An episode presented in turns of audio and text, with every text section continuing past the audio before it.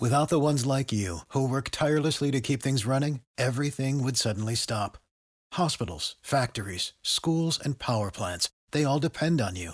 No matter the weather, emergency, or time of day, you're the ones who get it done. At Grainger, we're here for you with professional grade industrial supplies. Count on real time product availability and fast delivery. Call clickgrainger.com or just stop by. Grainger for the ones who get it done. What's the easiest choice you can make? Window instead of middle seat? Picking a vendor who sends a great gift basket? Outsourcing business tasks you hate? What about selling with Shopify?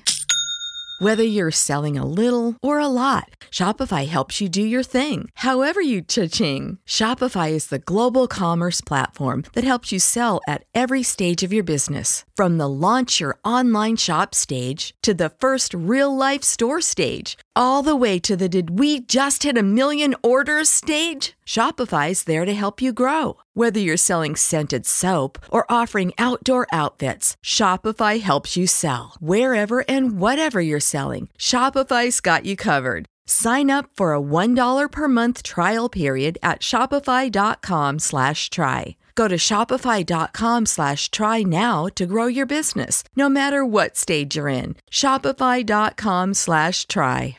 At Kroger, everyone wins when it comes to saving big. Because when you order online through the Kroger app, you get the same great prices, deals, and rewards on pickup or delivery that you do in store with no hidden fees or markups. Best of all, you'll know when items in your cart have a coupon, so you never miss a deal. So whether you're a delivery lover, picker upper, or you shop in store, no matter how you shop, you'll always save big at Kroger. Kroger, fresh for everyone. Bedrosian throws to Sandberg, and the pitch is grounded to second base. Thompson has it, throws to first. It's over. 27 years of waiting have come to an end. The Giants have won the pennant.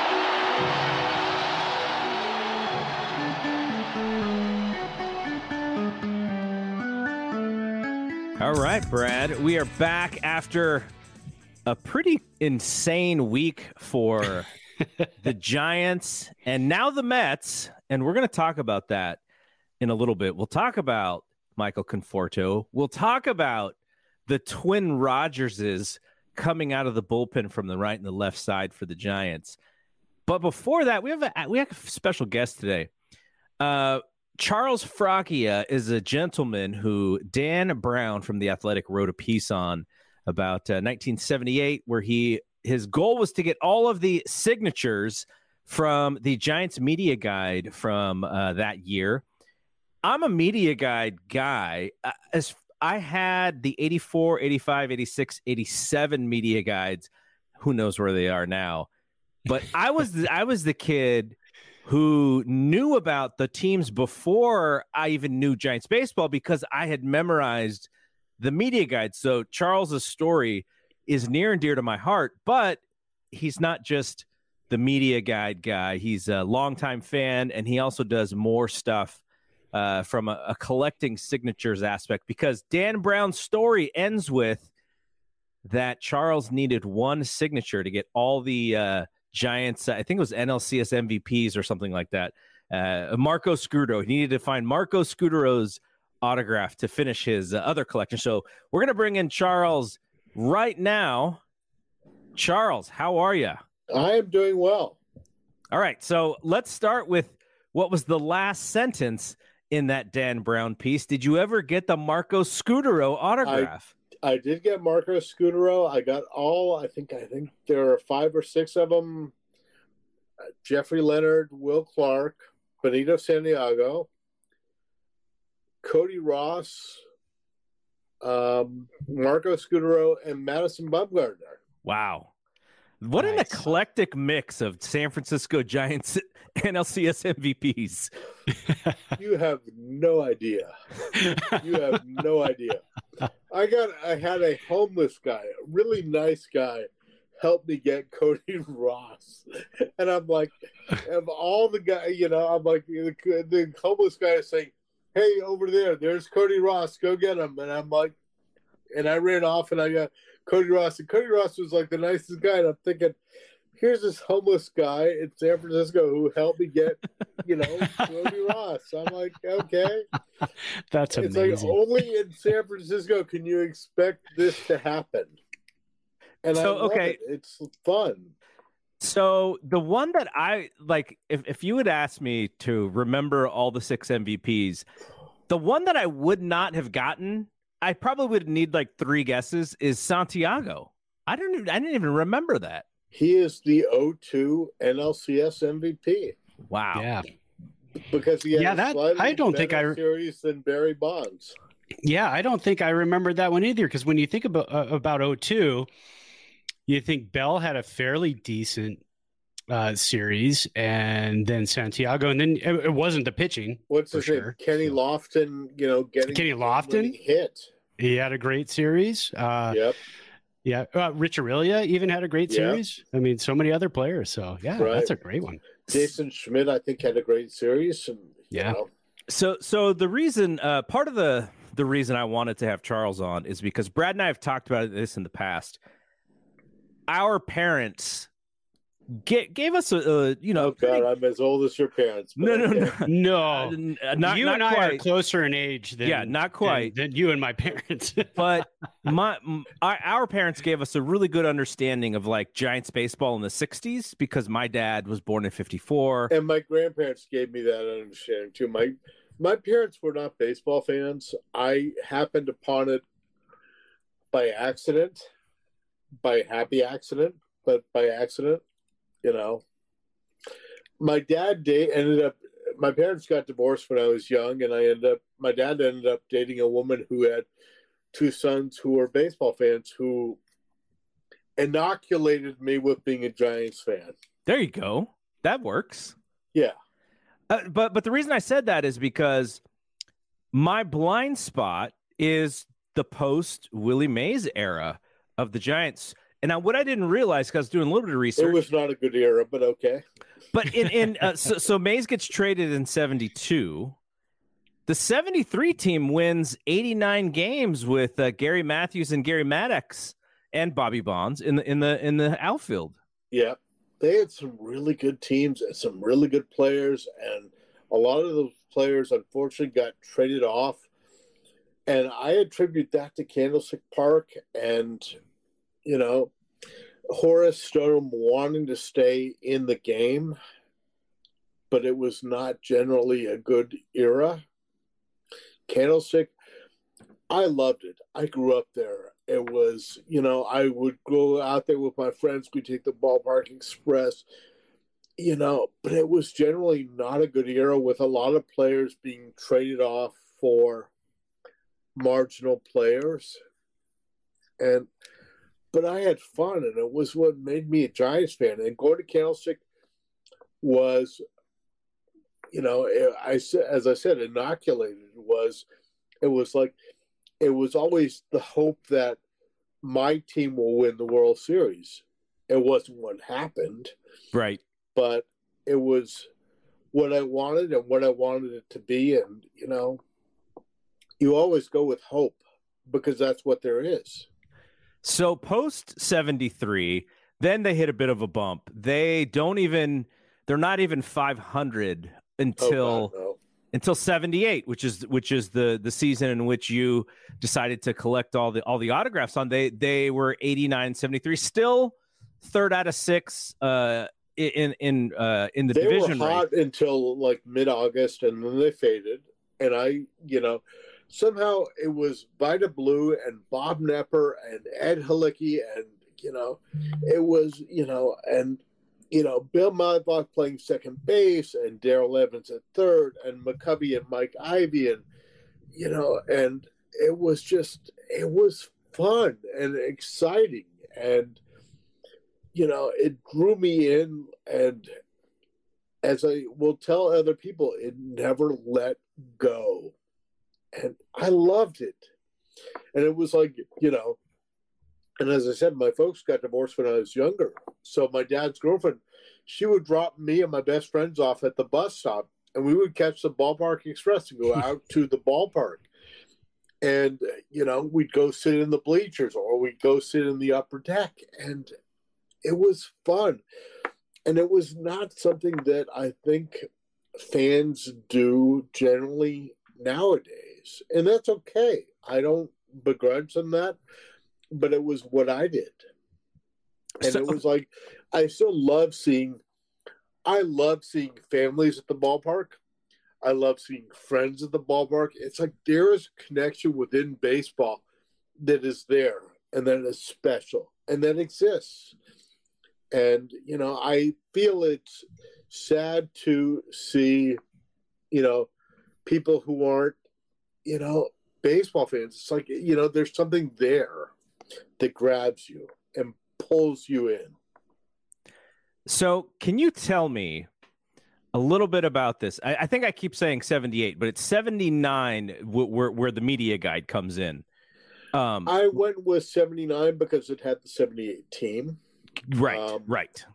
And the only one who I did not get was Lynn McGlothen, who died sad, sadly in a house fire. Ooh. But it was, you know, I went with the first one I got was Willie McCovey, who my, my father had gone to the World Series in 1962 with my grandfather, who I did not know. And Willie McCovey lined out to Bobby Richardson for the last out of the 62 series with the tying and winning runs on base. Felipe Alou was on third, Willie Mays was on second. And that was the last out. And the Giants had always thought, we'll be back, you know, at 62, you know. There were no playoff series. You know, they had great players, you know, who didn't uh, unfortunately end up staying with the Giants. But it was always, you know, they thought that they would be back. Um, you know, and I was like, you know, kind of like being the Giants fan, I always held out hope. That to me was like, you know, I had hope like from 1978 till 2010, and I was like, you know, it was always, you know, hope. I'm like, oh, you know, we we don't go back exactly that far, but we very much understand what you're talking about. But going back to those late 70s teams, my first ever favorite player was Jack Clark. I love Jack Clark. Jack Clark, you know, I would watch him play, and, you know, I would always see him, you know, not always, but I would see him overthrow the cutoff man at yeah, you know, at second base or whatever, but he throws somebody out of third, and I'm like, you know, and I actually I actually saw Jack at an autograph signing in Sacramento. I want to say maybe a month ago. oh no way! Like it brought all of my memories back, and I was like, I was like, yeah, is he is... still the, the, people used? To, I I never got to meet him. I, you know, every time when I was a kid, and I would, you know, you rush down after the game's over. You rush down to the front, uh, right by the dugout. And you try to get your autographs. I right. never got. I, I I think I may have no, actually, I got to see Jack once. I think it was in like a Bay Bridge series game against the A's because I did. I do remember having a Jack autograph on my hat. But he always had the reputation of being like a surly guy. Is that is that how you saw him? Yes and no. I think you know, as you age, you get mellower or more mellow. Yeah. And you know, he was awesome. I, you know, had a nice time with him. I, you know, feel I, I felt like the Giants gave him kind of short shrift because he wore the number twenty-two. Yeah. And they retired Will Clark's number twenty-two, and I always felt like Jack should have been involved with that that you know, and I think when they signed Will Clark, they brought him out, and he was this high, you know, hyped player from Mississippi State, and it was number twenty-two, and it had Clark on the back, and I'm like, it should have been with Jack Clark and Will Clark together. But he the, the way he leaves the franchise is not in uh, great terms, I guess you, you would say, because oh, it was he wanted out. The, was, I don't know if he wanted an out, but the Giants, Giants were also really bad at that time. They were really bad. He was probably, I think, he was coming off an either a knee injury or an ankle injury, and they traded him, and they traded him for probably the best player they traded him for was Jose Uribe, who Yes. Yes. Who I always liked Jose Uribe, and then they got Juan Uribe, his second cousin. I'm like, you know, there's a redemption thing for baseball. yes. always there there's is. always a redemption thing for baseball. Oh, yeah. But but I was like, you know, and I was like, and I liked watching Juan Uribe, and you know, he was not a great player, but he was a good giant. And Jose Uribe, I liked watching generally, and I remember going to one game, and it was they had the Croix de Candlesticks, and Jose came up in the bottom of the ninth, and it was a tie game, and he actually he mm-hmm. actually they threw him down and in. I remember this, and he hit a home run.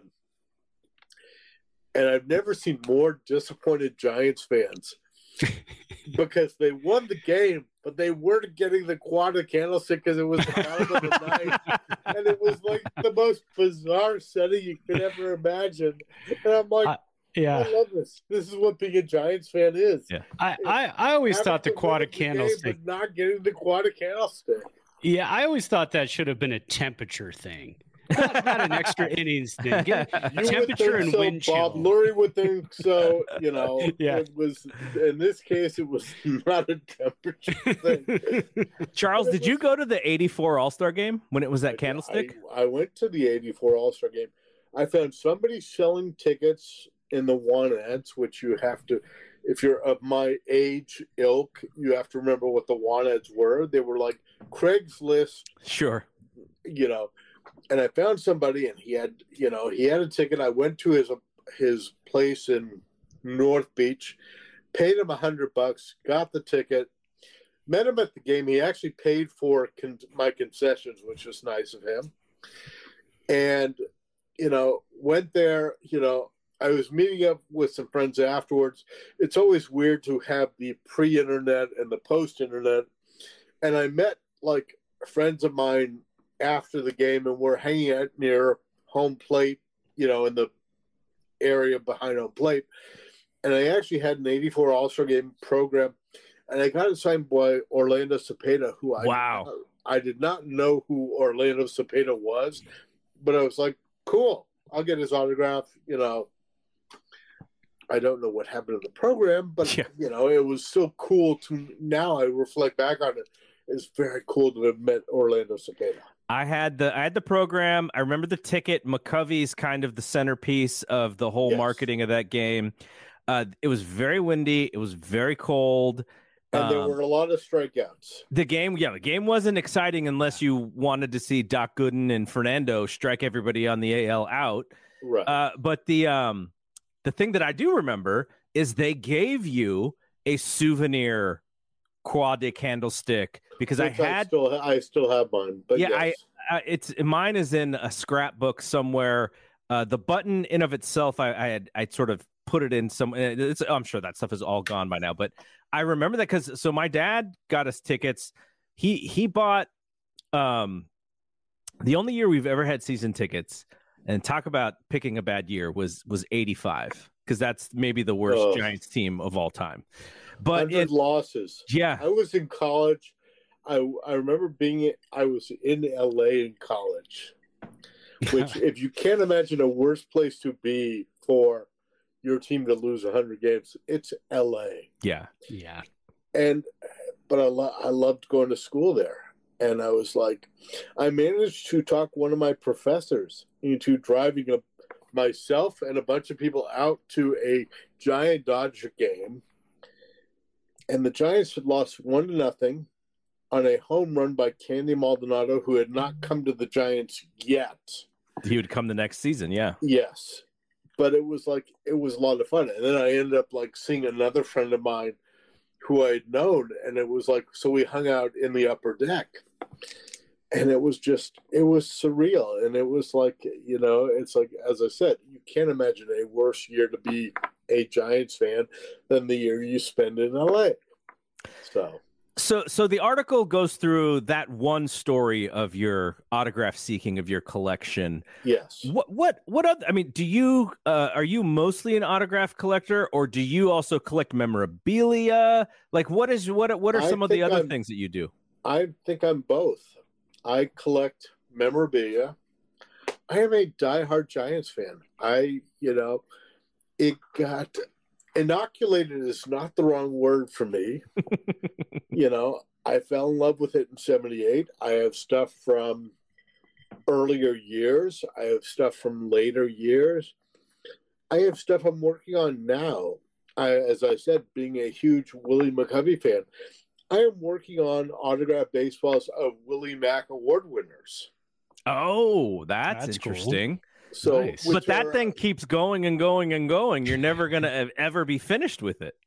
Um, when I'm in my grave, I'll be finished with it. yeah. um, I have the '80s. The only one I don't have is, of course, sadly, Jose Uribe, who uh, you know I loved him. He was a good little shortstop. You know, had a great arm, had good range. You know, was noted for being traded for Jack Clark. Mm-hmm. You know, who else you got? You got David Green, you got Dave Rajsich, you got Dave LaPoint. It's like it wasn't good. Yeah. yeah. And you know, I the '90s I've kind of given up on. I don't know, you know, because you have not that they're bad players. You had Jeff Kent who got a Willie Mac award, mm-hmm. but the other players were not. You know, I was able to get Mike Felder, who is a really nice guy who knows baseball, who is a college coach, who yeah. just a nice guy. But I sent it off to Shawon Dunston and I never got it back. So oh, I was like, no. okay, I'll go out and you know, I went out and got another Jeff Kent autograph baseball, and I'm like, you know, I'm like, there were other guys who I wanted to work on. So I'm working on the 2000s, and I've got, you know, I've got I'm trying to think of who I have in the 2000s. I'm working on this season. I'm working on Benji Molina, who mm. I think hmm. I have been in for. You know, I you know 2010s are kind of exciting because you know you have Buster Posey and you have you know Javier Lopez and those are the guys I'm, who I'm working on. And you have in 2000 you have Mark Gardner. So it's like you know there are guys who are around.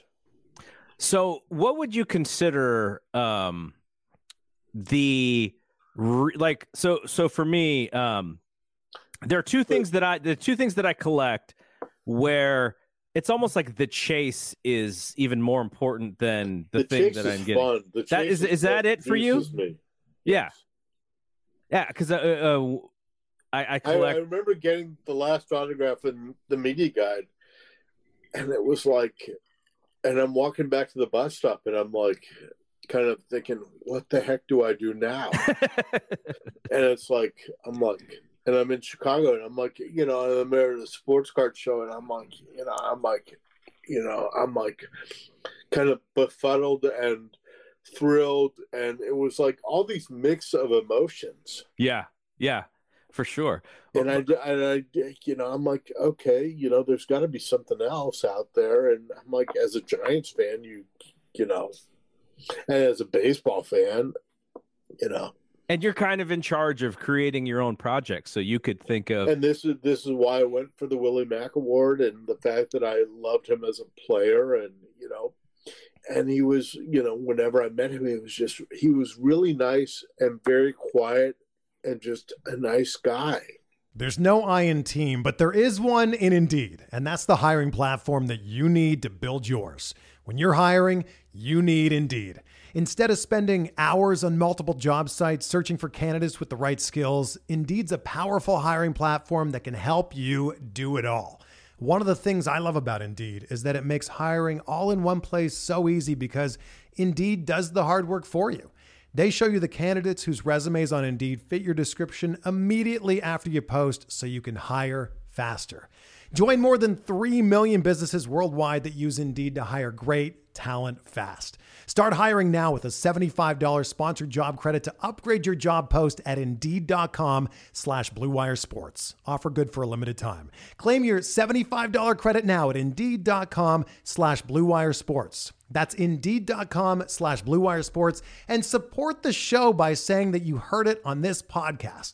Indeed.com slash BlueWire Sports. Terms and conditions apply. Need to hire? You need Indeed. NFL Sunday Ticket is now on YouTube and YouTube TV, which means that it just got easier to be an NFL fan, even if you live far away. Like maybe you like the Bears, but you're hibernating in Panthers territory. But with NFL Sunday Ticket, your out of market team is never more than a short distance away. Specifically, the distance from you to your remote control. NFL Sunday Ticket, now on YouTube and YouTube TV. Go to youtube.com slash presale to get $50 off. Terms and embargoes apply. Offer ends 919. No refund. Subscription auto renews. Now, would you consider that media guide your sort of your pri- your prize possession, or are there other things that you've collected that you actually I would, have I would more? consider the media, the media guide is, you know, if you've ever watched Indiana Jones Temple of Mhm. Doom or something, like it's like that is kind of it. You know, there were other things that I got. You know, I went to. They used to have photo day. I don't know if you remember that. yeah. and I, you know, so I went to photo day and I got like photographs of all these players, or some of the players, or, and so I would like now it was like then kind of getting, you know, now getting the photographs and getting them blown up and getting them signed. I mean, I met Bill Madlock, I met met John Montefusco, I met, you know, McCovey, uh, Heity Cruz, you know, it's like you know that kind of was like it was a lot of fun Do you the chase have you doubled back on and had to get like Madlock? Have you m- met him more than once, or is just the the one time that you got i autograph? met him more than once i met mccovey more than once i don't think i met montefusco more than once i might have Do you do they remember your story of uh, it, it- like? Do you remind them of of the story how you met them the time before?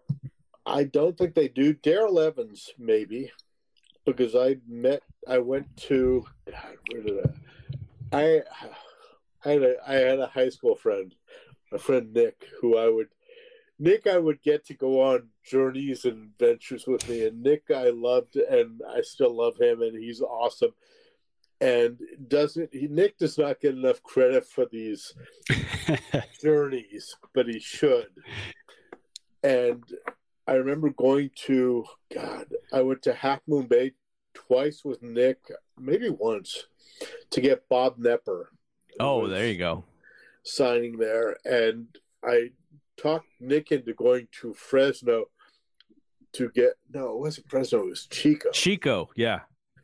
to get um, Darrell Evans, who was managing for the Long Beach Armada, which was a semi-pro team playing the Chico. Something The Chico Heat. Was that Yeah, the Chico was? Heat. Yeah, I used to go up there and watch those Chico Heat games because I was a Chico guy, so I'd go up there all the time, and uh, so we And used they to go used up to and have the watch the train Heat that would games. go alongside. Yes, yeah, Yes. and it was hot. The summer was about was very warm, 113. and it was very warm in Fresno because I went to Yeah. Fresno with my friend Nick to get Greg Minton, who was the pitching coach for the Vancouver Canadians. That's cool. Yeah, and then in Dan's story, you you called him Mister Minton, and he said, "Call me Moon Man." Yes, he did. that that's how us. That's how we knew it. My first game was but I know, but I always wanted Yeah. to be respectful. Sure, I wanted- sure. I always Yeah, wanted yeah. to Oh, be yeah. polite, and I always said please and thank you.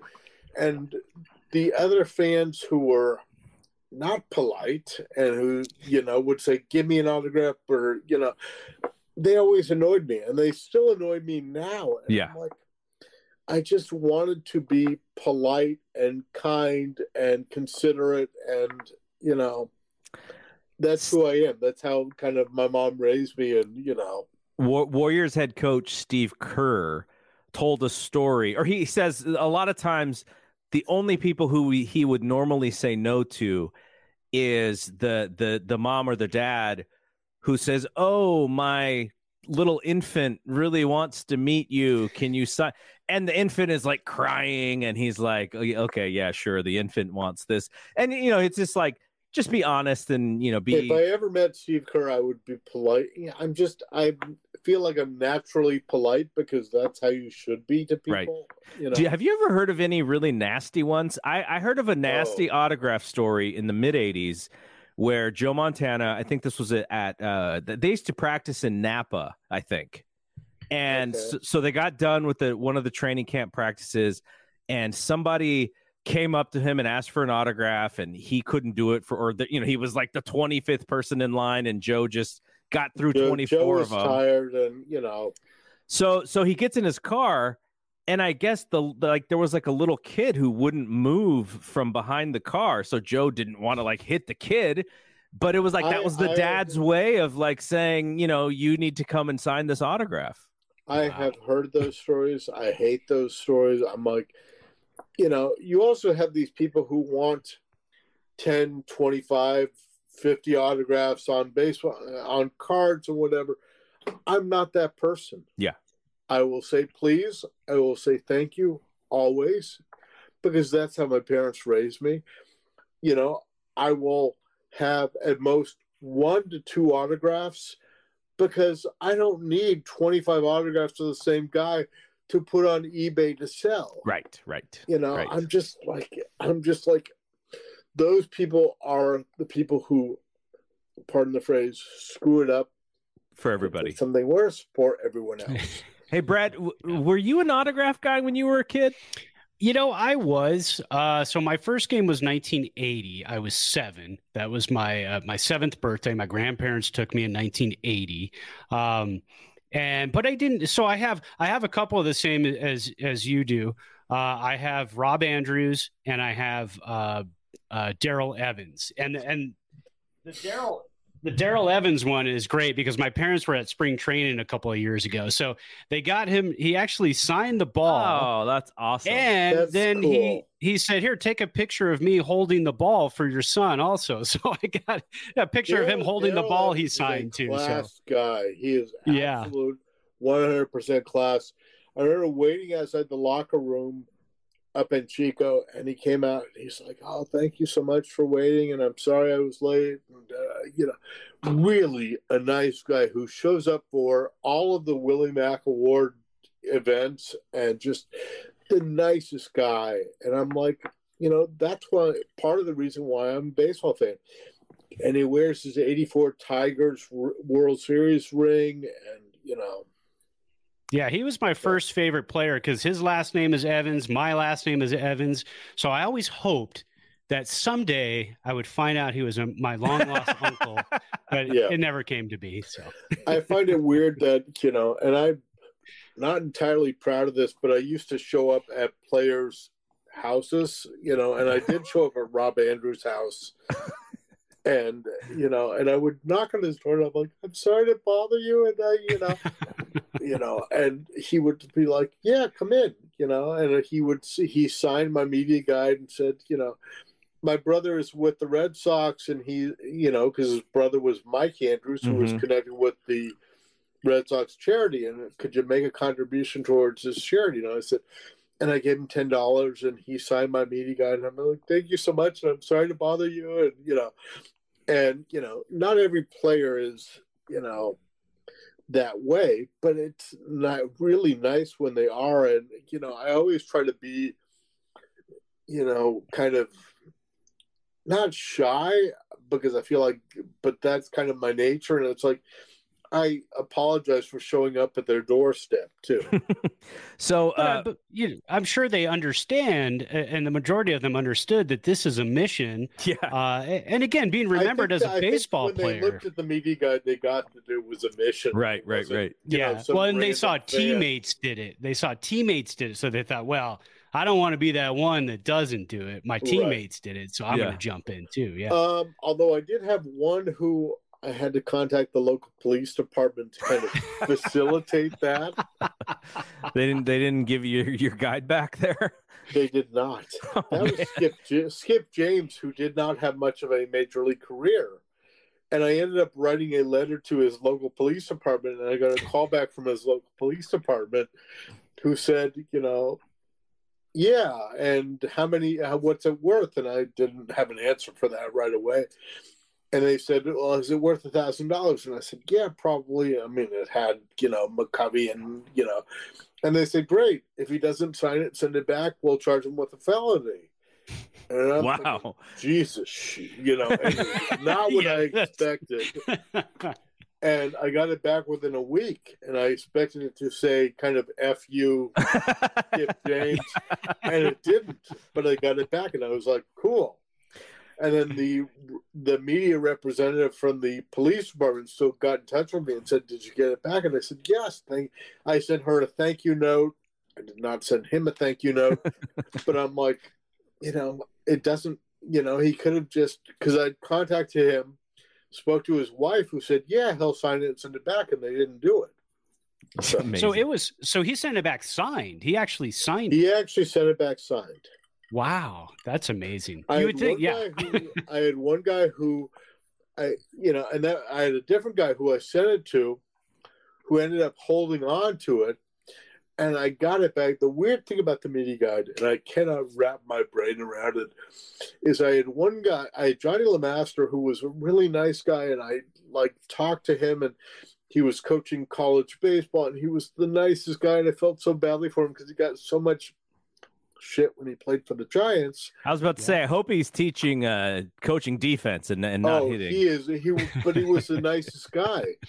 And he said, "Yeah, let me check with my post office," and he sent it back, and I got it back the day that the new ballpark opened. Oh wow! And then the other wow. one I got back was what's his name? I can't remember his name. He was Art Gardner.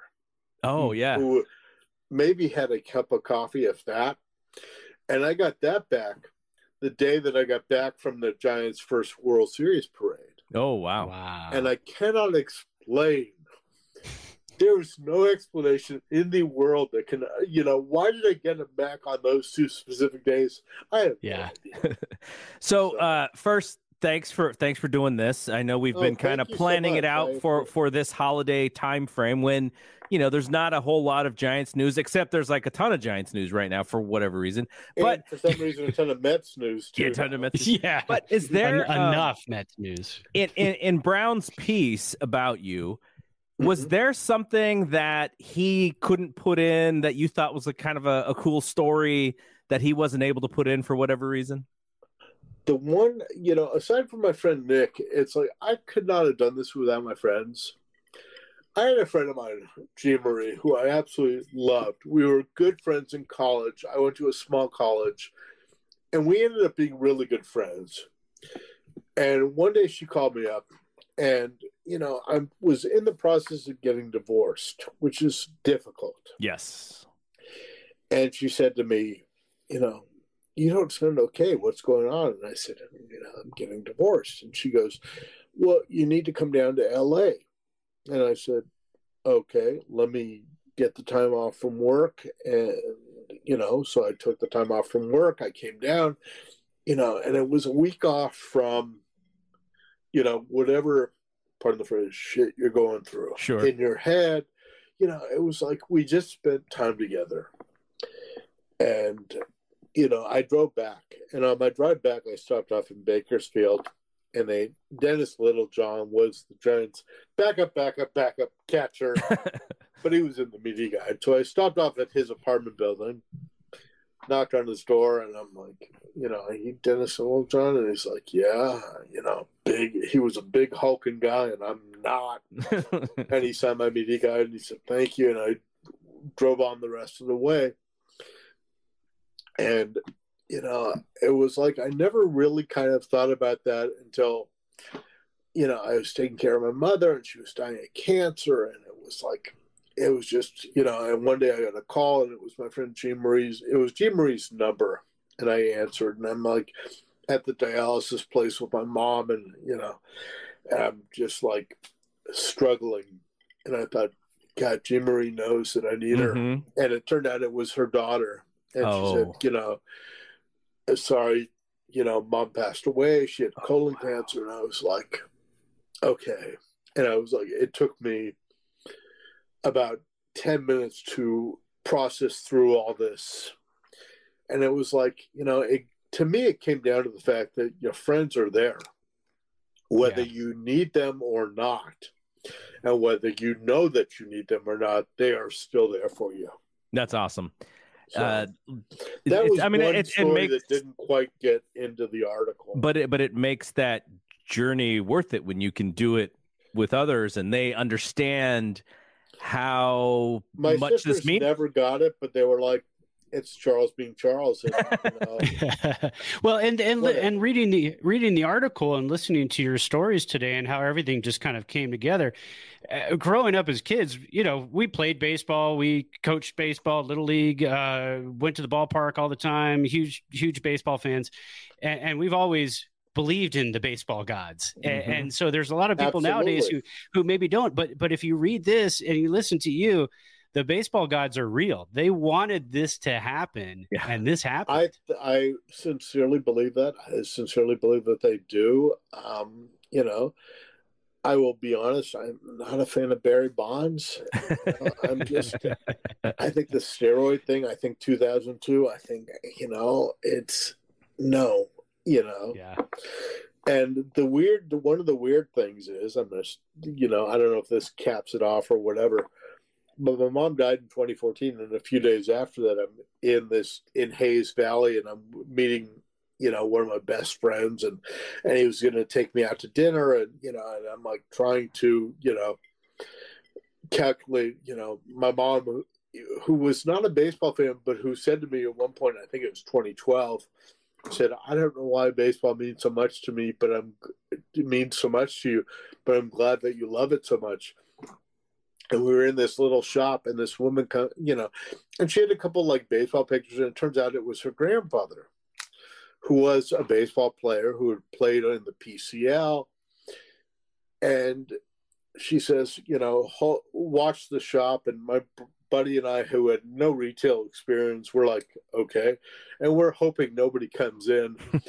and she comes back and she goes, Here, I want you to have this. And it was his 2010 World Series ring, or no, 20, I'm sorry, it was his 1922 World Series ring because he was Wow. the backup catcher on the World Series team wow. with John McGraw, with you know, and you know, and the next time I was in the neighborhood, I brought her.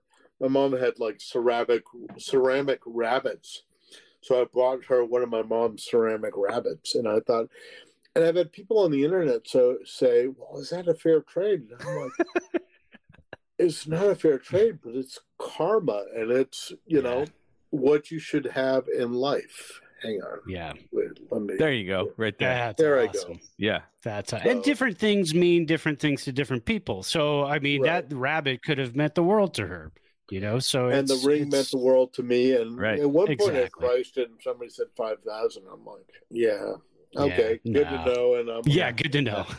Uh, okay, Hang on so to that. do you, uh, as we as we uh, let you go here, is do you catalog any of your journeys anywhere? Like, can people follow you? Can people find some of the? I'm on the thing- Instagram. I'm on Facebook. I don't do Twitter. Um, How but, can they find you on those? I think I'm on. I say I'm on eBay, but um, eBay's a way to follow. I'm on eBay all the yeah, time. hey. yeah. Um, I do buy a lot of like baseball stuff on eBay, so they know me well. Yeah. Um, as far as like Facebook, I think I'm like Seafrock. It's either Seafrock or Seafrock 22. I can't remember which one. But it's like, you know, you can look through my posts and it's like, it's a lot of giant stuff. It's a lot of baseball stuff, you know. But it's like, you know, I my view is it's like if it wasn't fun, I wouldn't do it. Kind of, you know, at least with regards to baseball. And I'm a diehard Giants fan, and I like baseball history. And there's a lot of baseball history that I think follows along with, you know, American history. I mean, it's, you know, it's fun. It's interesting. It's, you see dimensions of history that you wouldn't ordinarily get. Yeah, you can find Charles on Instagram at C F R A C C 22. He's got some pieces up there. He's got also the ring. He's got a Springsteen photo up there. Oh, I, I love Bruce. Nice. He's the boss. Yeah. Hey, uh, Charles, thanks for uh, thanks for hanging out with us. And You are You know, very welcome. if Thank we have you. any uh, '70s Giants questions, we'll have to we'll have to send you an email because that uh, that that is one of my goals is uh, to learn a little bit more about those teams from the 70s because it's a blind You know, spot for me. I, I have a friend who wrote, my friend Lincoln Mitchell, who I've known since I was a kid, who wrote a spectacular book. I'm sorry to be pitching his book, but no, please do. um, who wrote a book about kind of the Bob Lurie era of Giants baseball, which is fascinating. And What is the book called? Ooh, geez, put me on the spot. Uh, what was your friend's name again? Lincoln Mitchell. Lincoln Mitchell. All right, let's He's- look him up on Amazon. And see if we can find him here. The Giants and their city. Yes. There we go. All right, there we go. We'll have to. uh Yeah, I'll have to look that up. 1976 to 1992. Too. He's he's a PhD from Columbia. I've known him since I was like five five or six years old. You know, he also got me hooked into Star Trek. Yeah, nice. And it is it is on Kindle too. It's on it's in paperback and on Kindle on Amazon. Yeah. So I'm gonna have to pick that up But for he's sure. He's got a couple other baseball books that are on there that are really good. You know, All right, Charles. Thanks again. Um, thank you so much. I'm glad. that I re- really enjoyed part of this, and and we'll we'll keep in touch uh, right. with with, you, with your journeys and such. All right. Thanks to uh, thanks to Thanks, Charles, Charles. there. All right, Brad. We have a, a bunch of news to get to, but before that, I just wanted you to be able to show off your your drink for the evening. My drink for the evening. My my sister's fiance was very kind. She bought me a bottle of uh, Frey Ranch. Frey Ranch is is right outside, or they're in Fallon, which is outside of Reno. You go east out of Reno on eighty, like you're heading to the the the desert, and Fallon is basically the desert. Um, and uh, they have a distillery out there. These guys, I've been wanting to get their stuff for a while. I've had some of their regular bourbon, um, you know, at restaurants around town because they're pretty big here in Reno. But this is their straight rye whiskey. It's a hundred proof, and uh, oh my goodness, it is. It is very peppery, very rye. So if you like rye, if you like your rye to be peppery, this is the one to go with. Got it in the new in the new mug there. There you go. The, the new whiskey glass. If you look, you look around. I don't want to tip it too far, but there you go. You got the Giants logo at the bottom. So awesome. you know when you see the Giants logo and it's clear, you need to refill. So there you go. so uh, so for me um crystal made eggnog over Ooh. the christmas holiday and so in order to make the eggnog she had to use every bit of bourbon that i had so i'm all out of bourbon oh no. and so i was uh yeah i was stuck with uh stuck not that i don't enjoy it but i just had to i just had tequila and so there you go. uh, I had tequila, and I remembered that some people do tequila and, and Coke. It's not as great as as bourbon or, or whiskey and Coke, but I wanted to use my new glass. Now, I am not a Game of Thrones watcher, but I feel like this glass kind of explains our podcast a little bit. Now, can you can you see what this says? I see it. I drink and I know things. I've heard this phrase before. so uh, that that's kind of us uh, on this show. At least, at least we think we know things. um, but uh, but yeah. So I Uh, some- Ours is more like we drink and we say things. I think that's kind of more more hitting it on the nose. uh, okay, so we have to talk about this Carlos Correa story. Oh my We- we- goodness. we the did the- never ending. We did the emergency podcast uh, when uh, he uh, he and the Giants could not come to agreement. Right. And we went through the whole thing from soup to nuts, beginning to end. And we thought the story was going to stop there. Carlos Correa is with the Mets, and it may very much end up that way. But uh, it sounds like he and the Mets are still trying to figure things out.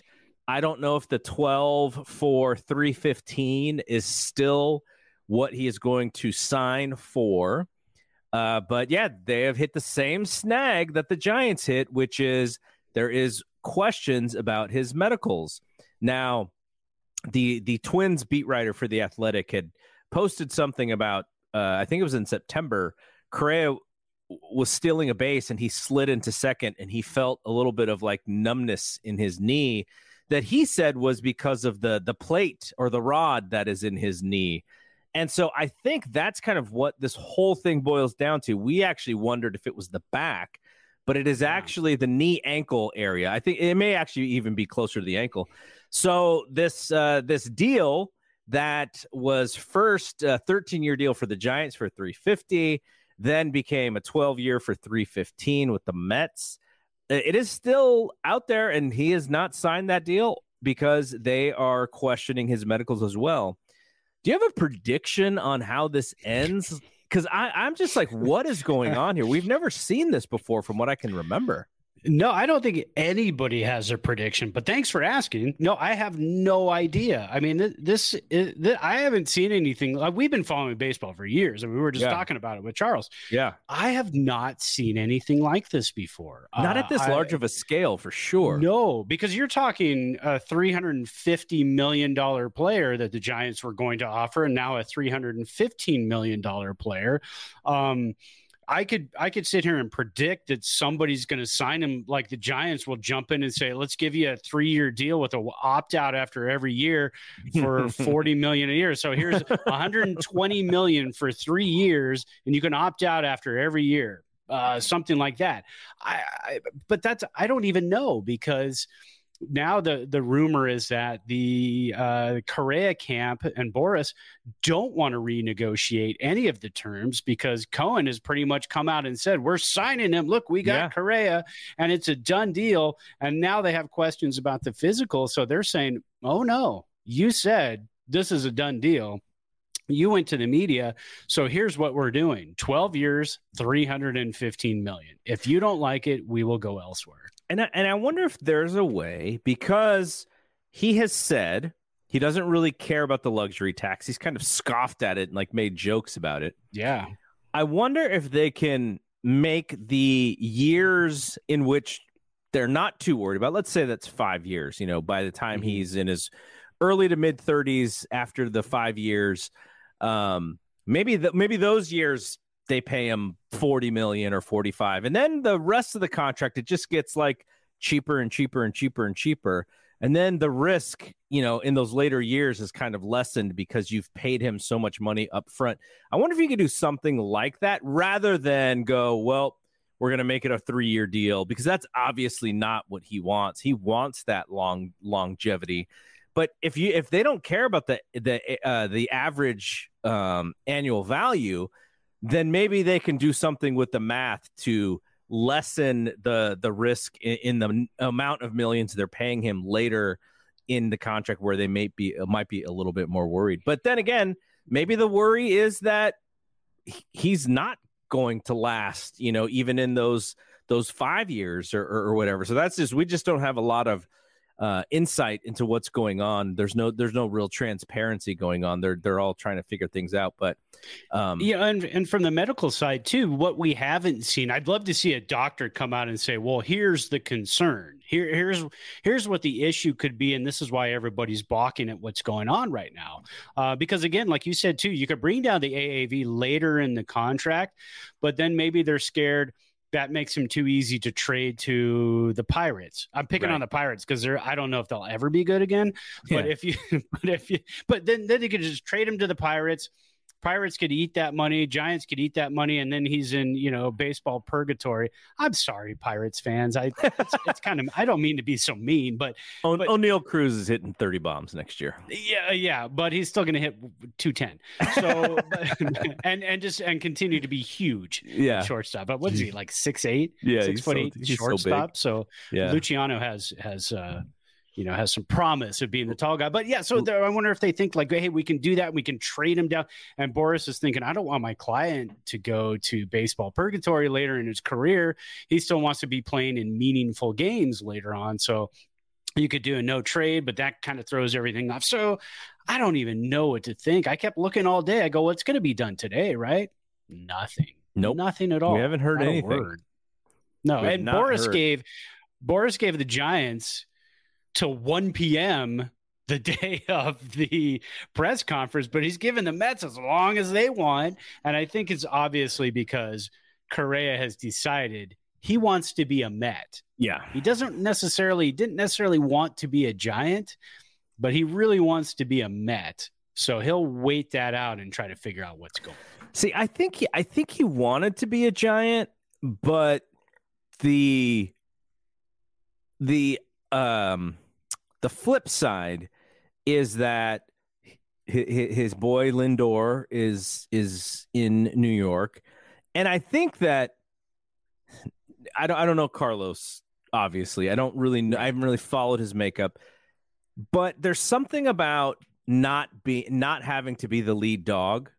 And maybe he still would have right. to be the lead dog in New York, but they have Verlander and they have Scherzer and they have Pete Alonso and they have Lindor and you know they also re-signed their center fielder to to major major cash. So he's kind of a piece of the puzzle rather than the significant player on that team. And with the Giants, yeah. he would have to be that that significant player. So from a um, anxiety standpoint, it probably even though it is in New York, it probably is a little bit less for him to play in New York. So I don't know if that's it. That's kind of how I've seen it.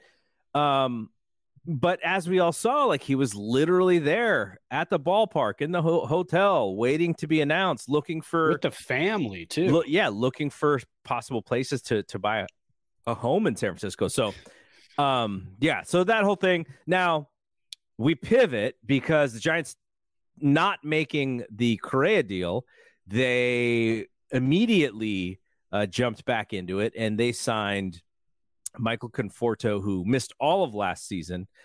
They signed him to a two year, $36 million deal, but there is an opt out after the first year. And I actually don't like this contract, and I'm going to tell you why. The the Manaea and Stripling contracts with the opt outs, I'm more fine with those because the Giants have a waiting in the wings Kyle Harrison, who, if things yeah. go well, and he doesn't have to pitch in San Francisco until maybe later in the year or even the the next year. There's cushion there for when Manaea and Stripling are like, "All right, I had a good season. Thank you guys. I'm leaving." With Conforto, the Giants do not have anybody waiting in the wings. So if he has a great season, it's peace out. If he has a bad season, then they're on the hook for whatever the 18 million is or whatever. And so I just don't like that because it works from a from the pitching perspective because they had arms, and in in this perspective for the Giants, they don't have a bat necessarily waiting in the wings to come play a corner outfield spot when he decides to hit the market again next year.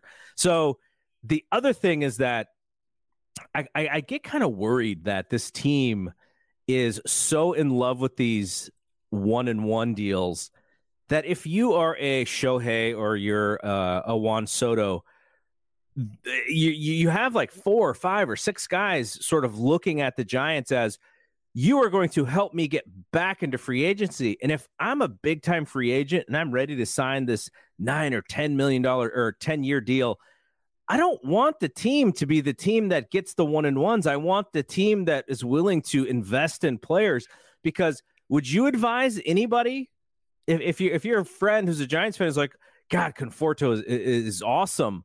Uh, I want to get my kid a jersey. You go, no, don't. It, it's going to last for like a year, maybe not even a year. They could trade it, not even a year.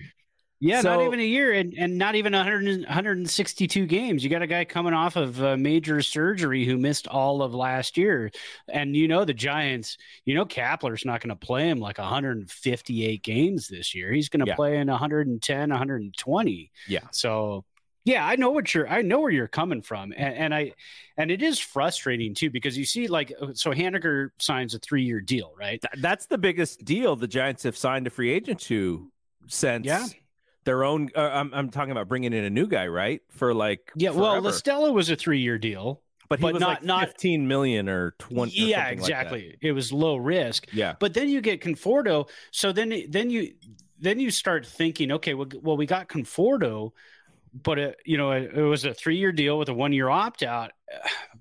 The frustrating thing is was he looking for that? Was he saying, I want to go somewhere? I'm coming off the surgery. I want to prove prove myself. Then I want to get that five year bank. Yeah. You know, so I'm going to use the Giants as a stepping stone.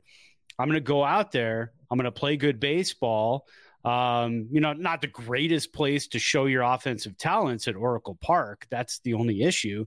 Um, but is he coming here thinking he can win? I mean, so so which one is it? Are you yeah. showcasing, or are you thinking you're going to win some ball games and then you want to stick around? You don't want to opt out.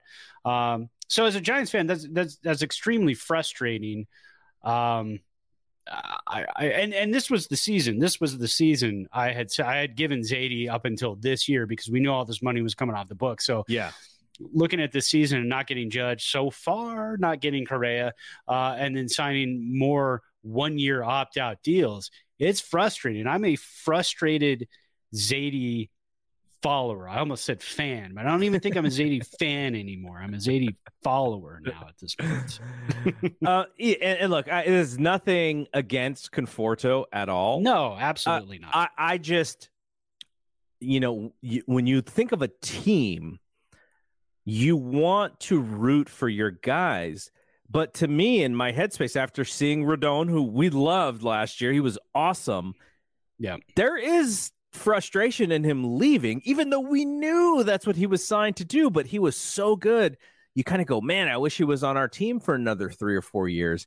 And that's what's going to happen here is if Conforto has a bounce back season and he's a, a, a plus, you know, player and just uh, excellent season and, and he's easy to root for – then you're like, oh, but we only really have him for one year, and that can be a little frustrating. Like it, you want to sink your teeth into this team, and you want to root for your guys.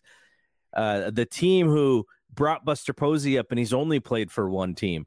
Brandon Belt has only played for one team. Brandon Crawford has only played for one team, and this is kind of what made this team so popular. Is you these guys you could root for year in and year out, and now they've actually flipped it the other way and it's guys who are signing one year deals and it's you know we we we put the qualifying o- offer on, on Joc and so we do get him for the next year but it's only for this year. Then next year he could be a free agent and go anywhere he wants. So that's it's, it's uh, a, that's part of a part of the problem especially when they did the the worst attendance in in Oracle Park history last year. Yeah and it's a catch 22 because here's Conforto. You get to the all-star break and he's got 17 bombs and he's hitting 305 and you go well that's great. We're not going to see him next year. So awesome. Now what do we do? Yeah yeah. Uh, on the other hand taylor rogers is going to be a lot of fun. You know the one mm-hmm. thing that that it, it says though to me? He he signed for three years. Does that mean tyler rogers is going to be signed for the next three years as well well, let's. You know what? I've been meaning to look at that because I. That's one thing I forgot to look up this week. Um, was I wanted to see what Tyler Rogers remaining. So he's Tyler. He's got options, right? You're not going to believe this. you're not going to believe this. Tyler Rogers is a free agent in three years. Oh, so, perfect. So yeah, there that, you that makes sense. that makes yeah. So a whole lot of sense. They'll both be free agents in 2026. So yeah. So that yeah, that works. And you know, Taylor Rogers, I think, is a a a very energetic arm out of the bullpen for them, and I think they will use him pretty much the the not I don't want to say perfectly, but the way that they will use him, it will be in in places for him to be super successful. Having that lefty righty combination with him and Doval because uh, they had to use Doval a lot last year. So having another yeah. reliable, dependable arm right there, uh, I think will be good. So I'm I'm looking forward to it. I think it's going to be a fun story, and I think it'll actually help to have him in that bullpen.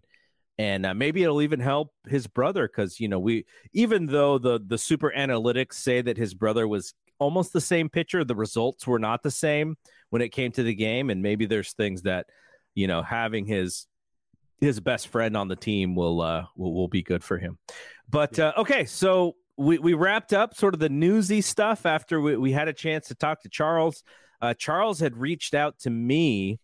Gosh, it's been uh, it was during the season sometime, and I was and, and I kept him on. I kept him in my inbox because I, I, did want to talk to him, and uh, then we figured like, oh yeah, you know, holiday season. There's going to be no Giants news. Let's bring them in. And then there was so yeah. much Giants news, but we we uh we we were able to talk to him. I had a lot of fun with that.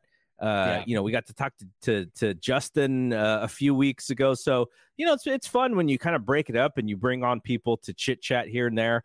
And hopefully, we can do a little bit more of that in 2023, where we bring some more folks on to chat about the Giants, man.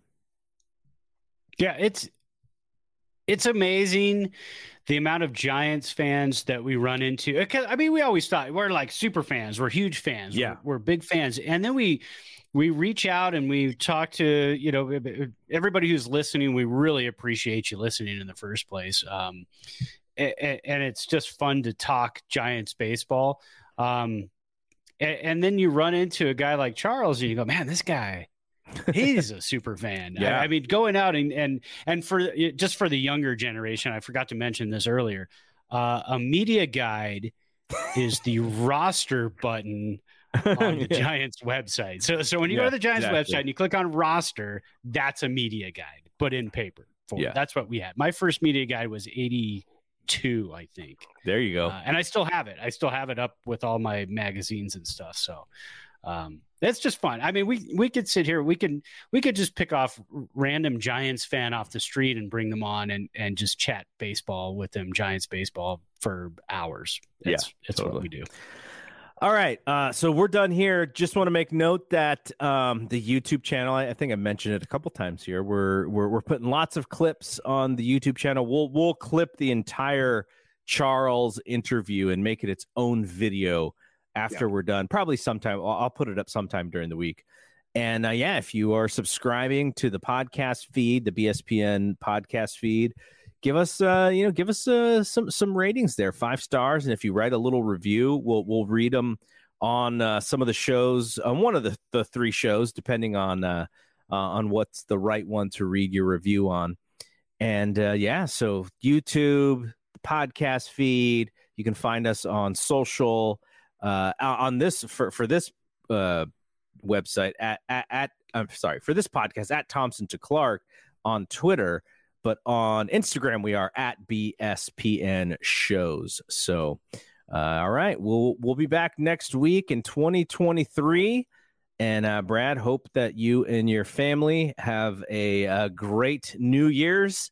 And well. I, I saw the Christmas photos. I know you guys had a great Christmas, and I know you yeah, got we a had a good time. Brand spanking new car. It's a it's good Yes. times in the Evans family. That was a necessity more than anything because when you have the three drivers, you got to have the three cars sometimes because you don't want to be stranded somewhere and try to fight over a car. There you That's go. there you go. All right. So for Charles, want to say thank you to Charles. For Charles, for Brad, I am Double G. We will see you next week. Peace out. Peace. When you drive the most dependable mass market brand, you can stop thinking about what you can't do and start doing what you never thought possible. Visit your local Kia dealer today to see yourself behind the wheel of the number one most dependable mass market brand three years in a row by JD Power.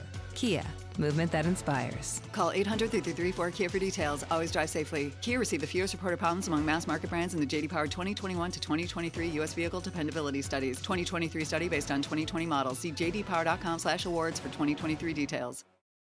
Without the ones like you, who work tirelessly to keep things running, everything would suddenly stop. Hospitals, factories, schools, and power plants, they all depend on you. No matter the weather, emergency, or time of day, you're the ones who get it done. At Grainger, we're here for you with professional grade industrial supplies. Count on real time product availability and fast delivery. Call clickgrainger.com or just stop by. Grainger for the ones who get it done.